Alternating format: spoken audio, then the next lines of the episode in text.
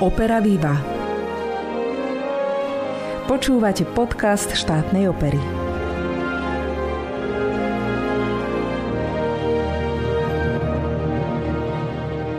Každý deň, kedy sme si nezatancovali, aspoň raz by sme mali považovať za premárnený. Tento citát patrí Friedrichovi Nietzschemu, teda človeku, ktorého súčasnosť považuje za rozporuplného génia. Friedrich Nietzsche, nemecký filozof, básnik, klasický filológ a kultúrny kritik, je naozaj známy všeličím, ale málo kto vie o jeho vrelom vzťahu k tancu. Nietzsche mu patrí aj výrok Tí, ktorí tancujú, sa zdajú byť šialení pre tých, ktorí hudbu nepočujú. Som si istá, že tomuto zdanlivému šialenstvu veľmi dobre rozumie hostka dnešného podcastu, soulistka baletu štátnej opery Beata Galová. Ja sa volám Alžbeta Lukáčová a nasledujúce minúty budem rada vo vašej spoločnosti. Príjemné počúvanie.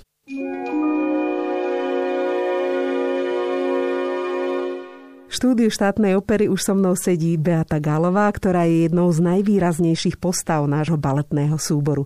Vitajú nás. Dobrý deň, Prajem. Ďakujem veľmi pekne za dnešné pozvanie. Čo hovoríš na tieto citáty? Rozumel Nietzsche duši tanečníka? Určite miloval tanec, nakoľko sa dokázal vyjadriť takýmto spôsobom. A sú to, musím uznať, sú to nádherné citáty. Ale neviem, či je každý deň premárnený, keď netancujem. Tak myslím si, že možno ešte keď som bola mladšia, by som to povedala. Ale dneska, nakoľko už mám niekoľko tých rokov odtancovaných, tak už to vidím trošku ináč. Aj tá regenerácia je asi presne, dôležitá, presne že? Presne tak. V baletnom súbore pôsobíš už neuveriteľných 20 rokov a prednedávnom sa z tohto súboru stala samostatná zložka nášho divadla, ktorá sa teda môže aj samostatne rozvíjať, mať vlastný repertoár, aj sa tak vlastne dramaturgicky trošku emancipovať. Čo to znamená pre váš súbor? tak určite sme túto správu prijali veľmi pozitívne a veľmi nás to ako tanečníkov potešilo ale nakoľko samostatným súborom sme sa stali vlastne v septembri, tak prešiel ešte len veľmi krátky čas na to, aby sa nejako veľmi zmenil ten eh, chod toho baletného súboru. Doteraz sme robili vlastne za dva roky jednu premiéru a teraz máme prislúbené, že by sme vlastne každý rok mohli mať svoju tanečnú alebo baletnú premiéru, čo je si myslím, že veľkým prínosom pre náš baletný súbor a hlavne aj pre tých mladých umelcov, pretože budeme mať možnosť sa častejšie stretávať s novými choreografmi, osobnosťami tanečného sveta, takisto asi zrealizovanie rôznych workshopov, čo sú vlastne všetko aktivity, ktoré tých tanečníkov posúvajú pretože s koľkými choreografmi, pedagógmi sa tanečník stretne, tak od toho to viacej posúva ďalej. Nové skúsenosti naberá. O to by si ty vedela určite veľa rozprávať, lebo naozaj tá tvoja tanečná kariéra je dlhá. Ale tu vlastne musím povedať aj to, že ty pracuješ nielen ako solistka, ale aj ako zástupkynia e, umeleckej riaditeľky baletu a tanečná pedagogička. Tak pre nás, ktorí sa tancu nevenujeme, by si mohla tak skrátke povedať, že čo vlastne tieto funkcie obnášajú.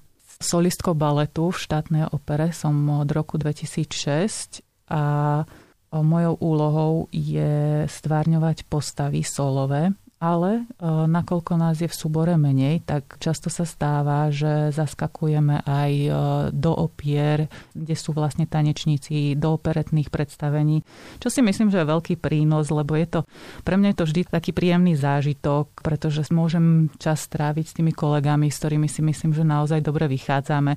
Je to vlastne iný skúšobný proces ako pri tých solistických skúškach ako e, tieto hromadné predstavenia, čo sa týka napríklad Čardašová princezná, kde balet má e, tanečné výstupy. Takže je to taká iná práca a som rada, že je možnosť aj niekedy si takto zatancovať. Uh-huh. No a si teda aj pedagogička a čo teda robí pedagóg s tým baletným súborom? Pedagóg baletu vlastne má na starosti, aby predstavenia prebehli v čo najvyššej kvalite či po technickej alebo po interpretačnej. Čiže to znamená, že pedagóg musí tých tanečníkov postupne na tréningoch klasického tanca pripravovať technicky, aby boli fyzicky vlastne pripravení na tie predstavenia. Samozrejme počas tých tréningov, aby nedochádzalo k úrazom a nielen na tréningoch, ale takisto počas predstavení. Čiže dá sa povedať tak laicky dbať o telo tých tanečníkov, aby boli správne pripravení na určitú záťaž, ktorá ich čaká. To znamená, že od tanečných až po baletné predstavenia. Uh-huh. A to znamená, že keď ten tanečník nie je dobre pripravený, že môže mať úraz? Ako toto vzniká? Samozrejme, pokiaľ sa tanečník neudržiava a nemá systematické tie tréningy a nepracuje správne s tým e, svojim telom, tak e, môže dochádzať častým úrazom, ktorého vlastne potom e, vyradia z toho tanečného procesu, skúšobného procesu, čo je potom veľký problém aj pri návrate po tých úrazoch. Uh-huh. Tá rekonvalescencia väčšinou býva potom podľa tých úrazov, aké sú, tak býva väčšinou akože dlhšia.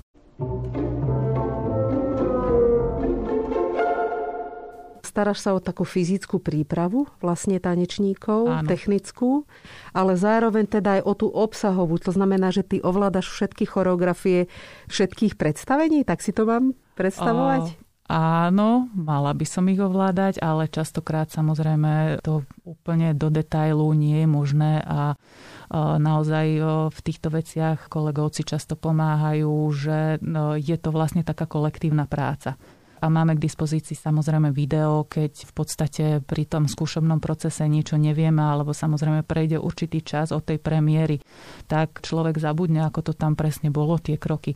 Tak vtedy si pustíme na pomoc video, nahrávku z predstavenia z premiéry a vieme si s tým istým spôsobom pomôcť a určíme si, že áno, tak toto bolo, podľa tohto sa pôjde. Uh-huh. Čo sa stane, ak vypadne, dajme tomu solista, že nemôže robiť predstavenie a dajme tomu nemá alternáciu? Ty učíš potom niekoho nového, vlastne ten jeho part, alebo ako sa toto robí? Áno, potom sú e, vlastne rýchle záskoky a musí sa niekto nový doučiť tú postavu a áno, dohliadam na ten priebeh skúšok. Ten nový tanečník sa musí doučiť kompletne celú postavu alebo rolu, ktorú má tancovať a zaskakovať. Uh-huh. Takže áno, dohliadam na priebeh skúšky, na to, aby tie skúšky prebehli tak, ako majú. Aký máte vy režim ako tanečníci? Ako vyzerá váš pracovný deň? Tak eh, režim tanečníkov väčšinou eh, začíname tréning ráno o 9. Väčšinou býva do 10. do 4 na 11. Potom samozrejme nasleduje pauza nejakých 50 minút a potom sa pokračuje vlastne nácviku repertoáru ktorý nás čaká v daný týždeň, alebo ak sú ťažšie predstavenia tanečné, baletné, tak samozrejme ten študijný proces prebieha dlhšie.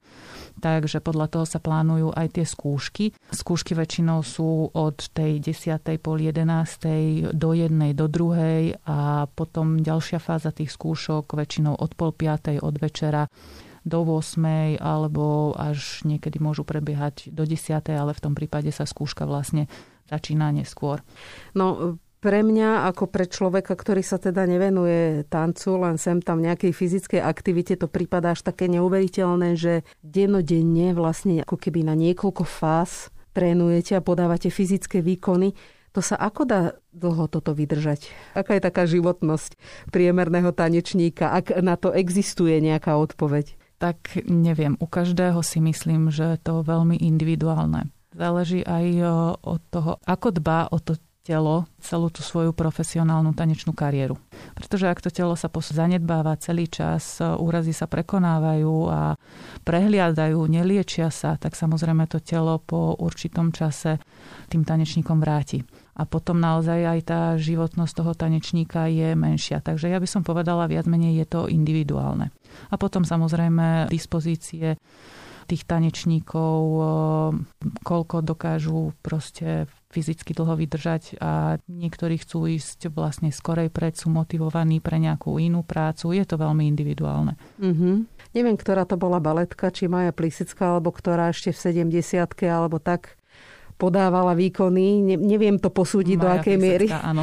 To, to bolo kvalitné, ale je to obdivuhodné, že áno, určite. po celom živote Teda asi mala dobrú, asi dobrú techniku a tak. Asi, áno, uh-huh. áno, áno, uh-huh. tie predispozície vlastne pre ten tanec, že naozaj to telo to zvládalo tú mhm. enormnú uh-huh. záťaž a potom samozrejme, čím je človek starší, tak o to si dokáže lepšie tú fyzickú záťaž eh, rozložiť a pracovať s tým telom, že viac, viac si zváži už, že naozaj tá príprava, tie tréningy musia byť naozaj poctivé a ten tanečník sa musí rozcvičiť pred každým nejakým svojim výkonom, lebo áno, v 20 sa človek hodí do šnúry a v poriadku ale mm-hmm. už v 40 už to človek pocíti a hlavne keď sa tam už do tej šnúry dá, tak ono to je poprvé aj bolestivé a hlavne môže si privodiť aj nejaký úraz. Takže mm-hmm. v podstate už je tá príprava toho tanečníka, dá sa povedať, viac taká uvážená. No malo by to byť samozrejme už od toho útleho veku. Áno. Že mali by tí tanečníci, respektíve mali by sme vedieť, že tá príprava nikdy nesmie byť zanedbaná. To telo musí byť zohriaté, to telo musí byť pripravené na danú fyzickú záťaž, ktorá nás čaká. Tak je to zrejme takisto ako aj u hudobníkov alebo u spevákov, že tá príprava teda naozaj musí byť od detstva, že tie neskoršie začiatky, aj keď vieme, že aj dneska na balet sa prihlasujú aj dospelí ľudia, ale predsa len asi sa nedá vynechať ten začiatok vtedy, keď sa tie základné návyky vlastne nadobúdajú. A týmto sa chcem dostať aj k tomu, že ako si sa ty dostala ku klasickému tancu alebo k tancu ako takému v detstve. Kto to v tebe rozpoznal, že by ti toto mohlo ísť? Tak bola to určite moja maminka, ktorá mala zo začiatku snahu v prvom ročníku na základnej škole zapísať na hru na klavír. No lenže po pol roku som si povedala, že mňa to teda veľmi nebaví. Pre mňa je to veľmi statické, nakoľko som bola aktívne dieťa a sedieť a mm, ťukať do klavíru. Áno, je to krásne, ale je to predsa len niečo sedavé, čo pre mňa bolo nepredstaviteľné. Tak som sa dozvedela, že teda tam vedľa v sále, že sa cvičí tanec, lebo však tedy to ešte v tom malom veku to není vyslovene, že balet. Takže boli tam tanečné hodiny a ja som maminka navrhla, že teda ja na klavír nie, že na tanec. No tak potom ma mamina zapísala na ten tanec, čiže s tým tancom som začala v šiestich rokoch. No a potom postupne som sa v tých desiatich dozvedela náhodou, že robia príjimačky na tanečné konzervatórium do Bratislavy. A to už tak skoro, v takomto Áno, skorom veku? V desiatich rokoch.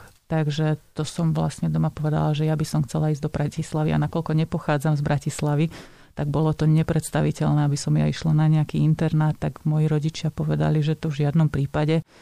A hlavne aj, že aby sa dieťa rozhodovalo tak skoro, že lebo to bolo 8-ročné konzervatórium, čiže tam e, je hrozba aj toho, že v podstate to dieťa, keď sa rozhodne, že chcem robiť toto a na strednej zistí, že predsa nie, tak predsa tá cesta, nakoľko sú tam e, predmety prispôsobené tomu tancu a tie školy sú zamerané na ten tanec. Napriek tomu, že sú tam literné hodiny, normálne sme mali slovenčinu, matematiku, všetko ako na normálnych školách, ale dôraz sa kládol samozrejme na tanec, na dejiny tanca a baletu, dejiny hudby. Čiže bola to špecifická škola, takže mamina najprv povedala, že nie, no lenže ja som začala nosiť peťky. Mm-hmm. Trieskala som veru s dverami, že teda ja sa nebudem učiť a tak aj bolo. Až nakoniec si moja triedna učiteľka zavolala maminu, že ona vidí, že viem, ale nechcem odpovedať, že v čom to asi môže viaznuť. A ona hovorí, že no ja asi viem v čom, že nepustila som ju na tanečnú školu. Uh-huh, uh-huh. Takže potom nakoniec som išla do tej Bratislavy, áno, zobrali ma rodičia na príjmačky, no bolo nás tedy 360, myslím, že tak, 360 alebo 350 detí a zobrali nás 32. Takže tam bola dosť veľká selekcia. No a tak som sa dostala do tej Bratislavy. No je to až také neuveriteľné, že v takomto nízkom veku si človek predurčí životnú kariéru, ale ja verím, že to môže byť také volanie u ľudí, že, že potom to ani neľutujú v ďalšom živote. Lutovala si to niekedy? Nie. Napriek tomu, že často to telo bolí, alebo čím je človek starší, už sa ozývajú aj tie úrazy staré, tie rána sú ťažšie, keď človek stáva, mm-hmm. ale nikdy som to nelutovala. A dokonca, keď som ostala viac menej, ja tomu hovorím, dlhší čas bez tanca a bez divadla, tak vtedy som pocítila, že to divadlo mi neskutočne chýba a ten tanec mi chýba, že proste tanec a respektíve ten pohyb, tie tréningy, keď je človek na to zvyknutý od tých desiatich rokov dennodenne a naozaj dennodenne doslova do písmena, tak to telo, aj, aj tá mysel proste, je to ako droga, by som povedala. Uh-huh. Uh-huh. A ten adrenalín naozaj e, dokáže urobiť neskutočné veci v tom tele. No a potom konzervatóriu si začala už nejakú takú tanečnícku prax, alebo nasledovali ďalšie štúdia? Ako to bolo u teba? Tak po konzervatóriu som tancovala ešte rok a pol v armádnom umeleckom súbore v Bratislave. No a potom som vlastne prišla na konkurs v roku 2002 v auguste. Som bola prijatá vlastne do štátnej opery s tým, že tu som začala potom pracovať. Čiže to bolo prvé také vážne profesionálne pôsobisko. Áno, áno. Uh-huh. A, Ale... to, a to VŠMU potom? Bola som aj po škole vlastne na príjmačkách na VŠMU, ale viac menej po konzervatóriu ešte som nebola úplne rozhodnutá, že by som chcela študovať vysokú školu, lebo predsa keď tanečník ide na vysokú školu hneď po konzervatóriu, nie je toľko času, aby sa rozvíjal profesne, čo sa týka tej tanečnej kariéry. Mm-hmm, že ujdu mu roky vlastne. Ujdu mu presne roky a 5 rokov u nás je dosť veľa. A naozaj asi tancovať popri škole to nie je tak asi plnohodnotné, ako, ako keď človek je niekde zamestnaný v divadle a môže naozaj robiť tú tanečnú kariéru si.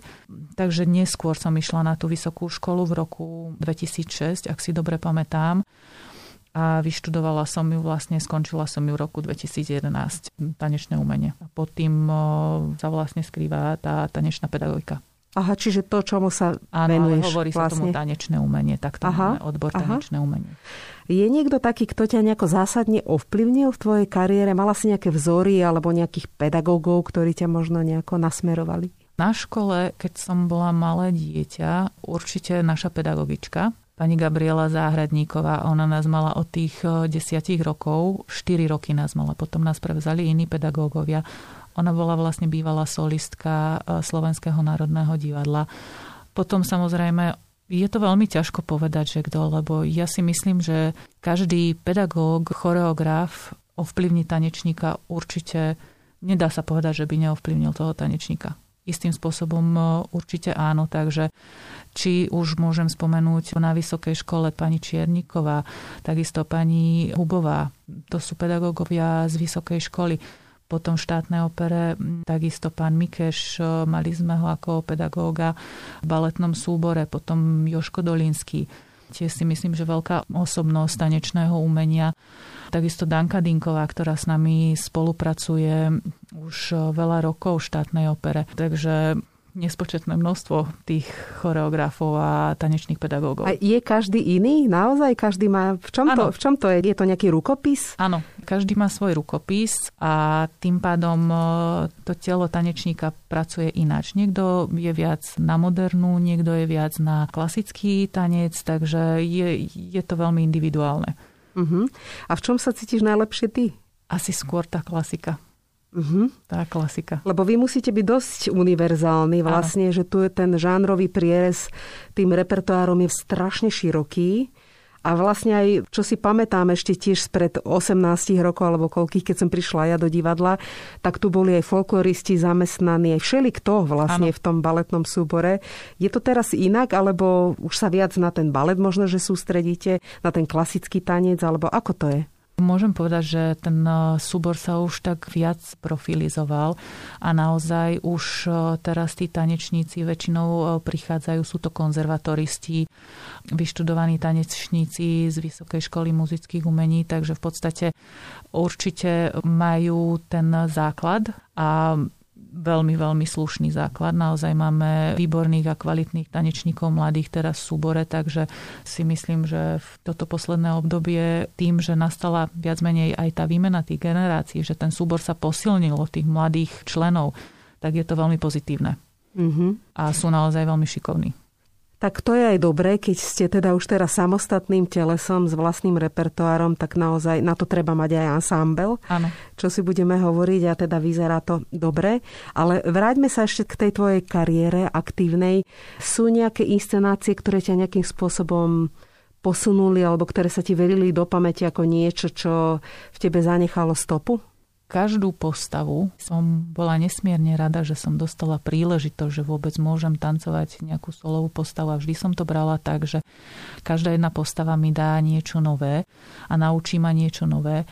Ale čo sa týka takto stanečných predstavení, ktoré mi tak prirásli k srdcu, tak určite predstavenie Gypsy Roots, ktoré sme strašne dlho tancovali, mali na repertoári, tak by som povedala. No to je jedno z, z takých najviac, Presne. čo v histórii divadla vôbec boli Presne. na repertoári. Takže tam mm-hmm. som si prešla naozaj od zboru až po solo. Mm-hmm. Takže, takže bola to naozaj úžasná práca a potom sú to na repertoári máme, veľmi mám rada detské predstavenia ako Ferdomravec, Kocúr, Čižmák, čo je vlastne zase úplne iný žáner, respektíve odozva od tých divákov, pretože hráme pre tých väčšinou najmenších a to je krásne, keď tie detičky reagujú a majú interakciu vlastne s nami hore na javisku a my s nimi, tak to je, to je krásne, tie detské smiechy a tie reakcie, to je, to je niečo, niečo úžasné.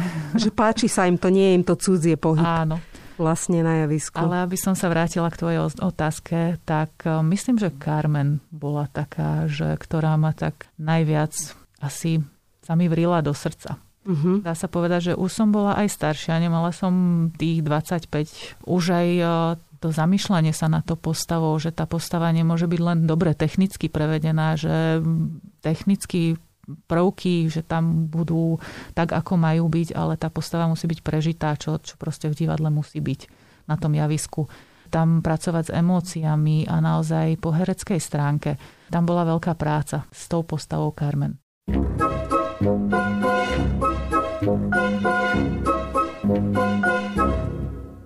Hovorí sa, že život tanečníkov je krátky, akože tá tanečná kariéra v porovnaní s hudobníkmi alebo spevákmi, nie všetkými, ale väčšinou to tak je, je vlastne kratšia.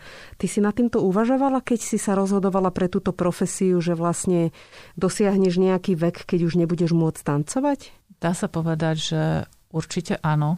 Dá sa povedať už od tej 18 Takže ja som vždy niekde vedela, že budem chcieť asi ísť na vysokú školu, lebo napriek tomu, že dobre, daný moment tancujem, ale ten úraz sa môže stať kedykoľvek a človek tým pádom bol zameraný celý život na ten tanec a proste sa vyprofilizovať aj trošku iným smerom, alebo už v danej e, profesii.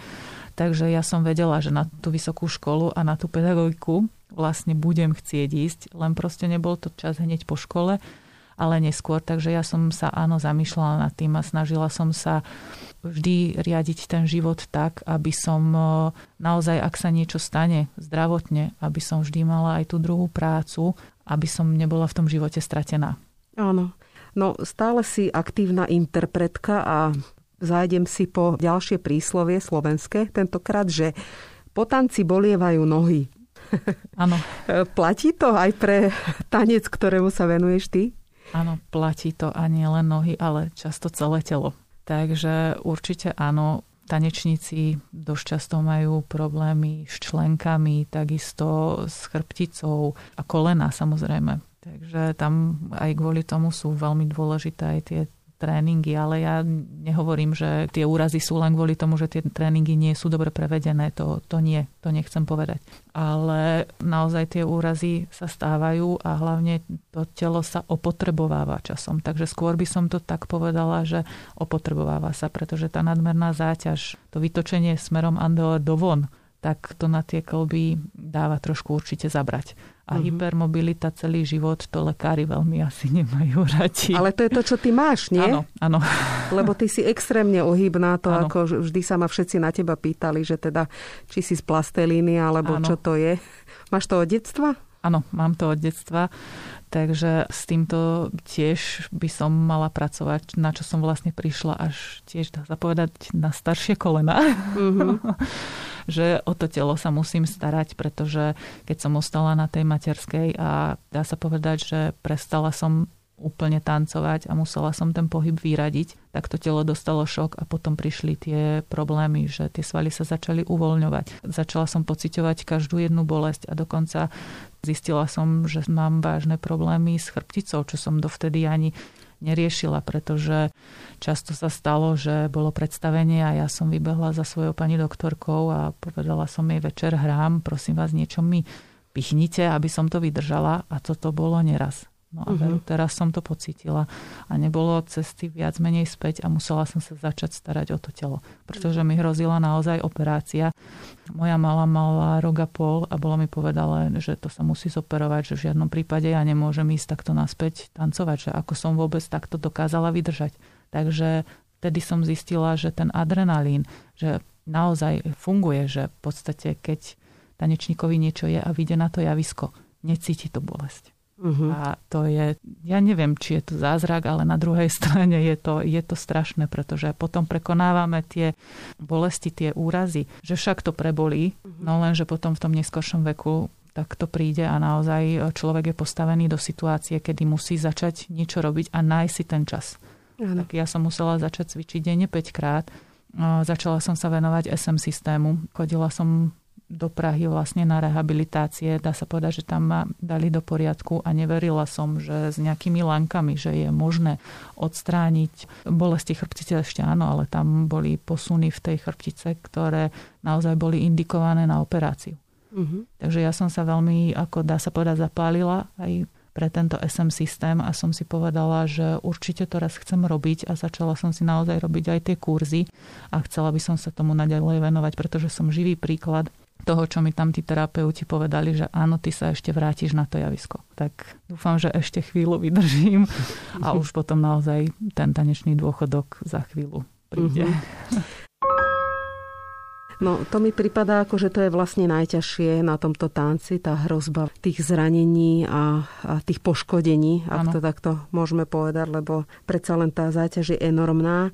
To sme hovorili o tom, čo je taký ten negatívny jav, ale ano. čo je na tejto práci najkrajšie pre teba? No najkrajšie určite ten pocit po tom predstavení z tej dobre vykonanej práce, ak naozaj tie predstavenia dopadnú dobre a tí diváci sú spokojní a tá odozva a vtedy na tej klaňačke si vždy poviem, stálo to za to. Ja si skočím ešte po jedno príslovie slovenské a to je, že nevyberaj ženu v tanci, ale v poli medzi ženci. Neplatí to pre tvojho partnera. Ten si vybral ženu asi v tanci. Je aj on tanečníkom alebo má vzťah k tomu, čo robíš? Nie, nie je tanečníkom a on je úplne z inej sféry, pracuje vo finančníctve Takže ja som aj rada, že to nie je tanečník. Ja tomu stále hovorím z takého normálneho sveta. Áno. že ma vždy stiahne za tie nohy a povie, že nie, tak toto nefunguje, že otvor oči, že už sme vonku v tom reálnom svete, takže som vďačná, že mám takéhoto partnera, že naozaj ako vie ma zobrať aj do toho normálneho sveta, lebo v divadle sa vždycky cítim taká, sme v takej bubline a žijeme si taký svoj sen. Áno, áno. Takže aj je krásny. Je, no tak väčšina tých ľudí, a to môžem potvrdiť aj z týchto podcastov, že to je absolútne odovzdanie sa tej profesii. Nikto to nerobí kvôli peniazom, však čo si budeme hovoriť, to sa ani nedá, ale že každý v tej svojej profesii, aj mnohé profesie, ktoré sme ani nepoznali alebo netušili sme, že aký môžu mať rozmer, ako to tí ľudia prežívajú intenzívne, ako im na tom záleží. Takže to určite platí mm. aj pre teba. A preto teda sa spýtam poslednú otázku, ktorú dostáva každý, kto je hosťom a hostkou tohto podcastu, že čo si praješ vo svojom profesionálnom živote a čo v tom osobnom? Tak v tom profesionálnom živote si prajem asi, aby to zdravie ešte vydržalo a aby som si ešte mohla zatancovať možno jednu peknú postavu a rozlúčiť sa tak s tou tanečnou kariérou a aby som si dobre odviedla vždycky tú svoju prácu, aby, aby bola dobrá atmosféra v tom súbore, aby sme si vychádzali a aby tam tá spokojnosť medzi nami stále bola, pretože bez dobrej atmosféry a dobrých vzťahov je potom ťažko budovať ten eh, súbor ďalej. Uh-huh. A v tom súkromnom živote, no tiež to zdravie. Tiež to zdravie pre všetkých, pre, pre blízkych, pretože pokiaľ to zdravie nemáme, tak všetky veci idú ťažšie. Keď to zdravie je, všetko ostatné sa nejako vyrieši. Ale to zdravie sa nikdy kúpiť nedá. Tak ti prajem teda veľa zdravia a veľa pekných chvíľ v našom divadle. Ďakujem pekne za rozhovor. A ja ďakujem veľmi pekne za pozvanie.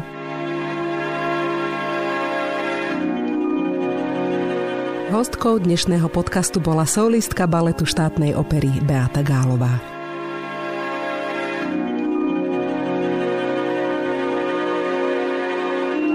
No a poďme sa pozrieť na našu programovú ponuku na najbližšie dni. Mám pre vás tri zaujímavé tipy. Prvým je koncert s názvom Šimon Svitok 50. Nejde o žiadnu šifru, ale o to, že náš umelecký šéf a dlhoročný solista oslavuje okrúhle životné jubileum. No a oslava to bude v skutku rodinná, lebo účinkovať budú jeho kolegyne, kolegovia, všetci, ktorí ho majú radi a veríme, že prídete aj vy, naši diváci. Lebo len tak môže byť naša divadelná rodina kompletná. Upozorňujem, že tento koncert sa uskutoční v sobotu 2. apríla netradične o 17. hodine. Môjim ďalším typom je tanečné defile. Za týmto názvom sa skrýva historicky prvý koncert nášho baletného súboru, odkedy je samostatným telesom. Budete mať možnosť vidieť krásny tanečný pohyb a počuť aj spev rôznych žánrov v podaní Kataríny Procházkovej, Michaely Šebestovej, Kataríny Adamíkovej a Kataríny Štórovej. Hostiami budú aj gitarista Stanislav Počaj a akordeonista František Kubiš. Tanečné defile sa uskutoční v stredu 6. apríla o 18.30. No a môjim posledným programovým typom je veľkonočný koncert. Toto tradičné podujatie je vždy príležitosťou vypočuť si sakrálnu hudbu v podmanivom prostredí chrámu. Inak to nebude ani teraz. V katedrále Františka Ksaverského na Banskobystrickom námestí zaznejú dve fenomenálne diela. Exultáte jubiláte Wolfganga Amadea Mozarta a jeho nesmrteľné dielo Requiem. Na záver mi už len dovolte za všetkých kolegov a kolegyne poblahoželať Šimonovi Svitkovi, pretože s ním a pod jeho vedením sa nám skvelo pracuje. Šimon si dobrým duchom nášho divadla. Nech ťa neopúšťa optimizmus, idealizmus a kreativita. A nech sa ťa držia láska a pevné zdravie. Milí poslucháči, ďakujeme pekne za pozornosť. Od mikrofónu sa s vami lúči Alžbeta Lukáčová. Do počutia.